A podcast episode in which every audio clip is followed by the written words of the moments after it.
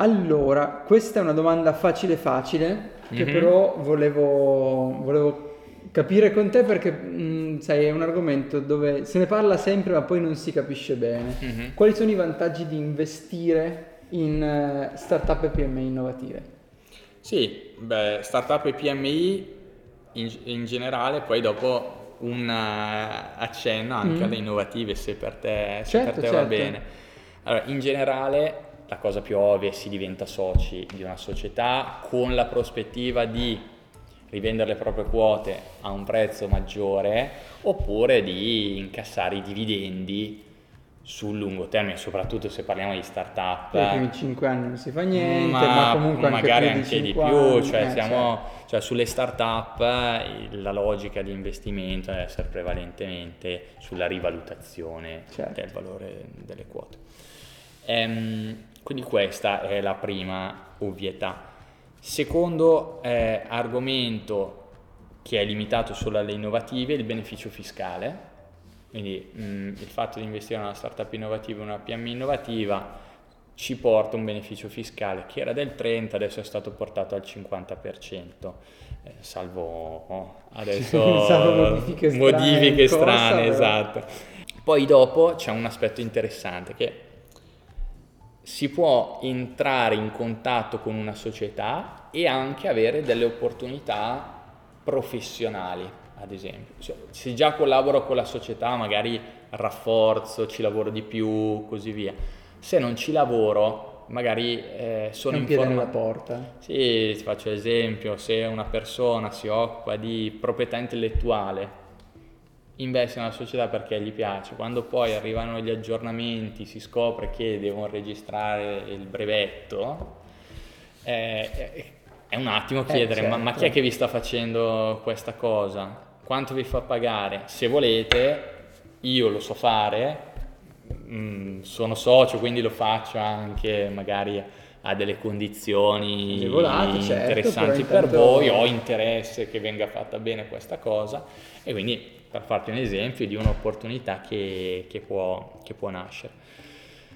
E questo funziona anche nei- nelle filiere, è molto importante, investimenti, mm, non so, da parte del distributore che vuole la linea in private label eh, nuova, ehm, i commerciali che sono più coinvolti, tante cose.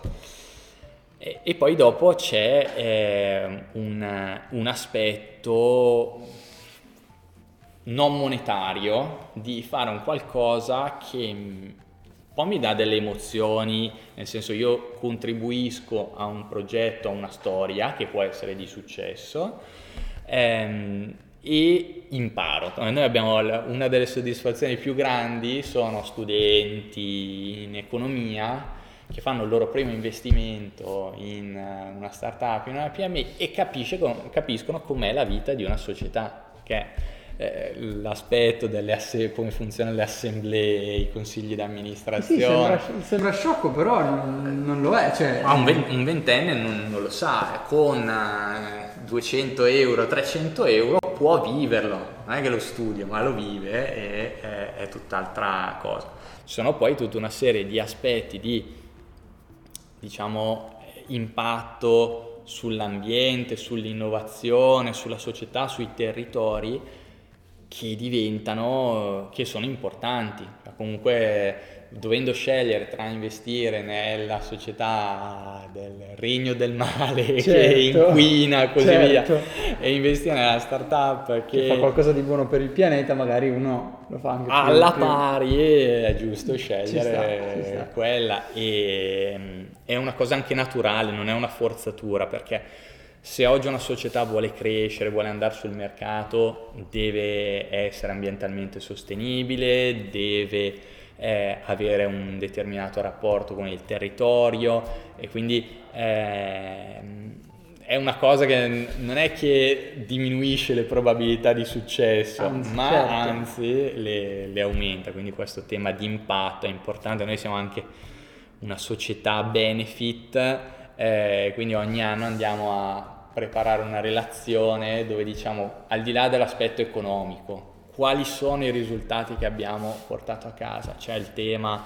ad esempio del fatto di stimolare nuove imprese, c'è il tema eh, di creare occupazione, fare bene all'ambiente, ridurre le emissioni di CO2 in molti casi, favorire il fatto che vengano fatti, registrati nuovi brevetti, tutta una serie di cose. Che comunque a fine giornata se torni a casa magari sei anche un po' più soddisfatto del, di quello che stai facendo. Sicuramente, sicuramente quello è un, aspetto, è un aspetto importante e anche il tema di comunità di investitori. In Italia siamo forse un po' agli inizi da questo punto di vista, perché non ci sono comunità di investitori enormi. Però se guardiamo all'estero c'è un birrificio scozzese che ha 120.000 soci, Brewdog eh, l'ultima volta che ho guardato erano 120.000 se, se non sbaglio.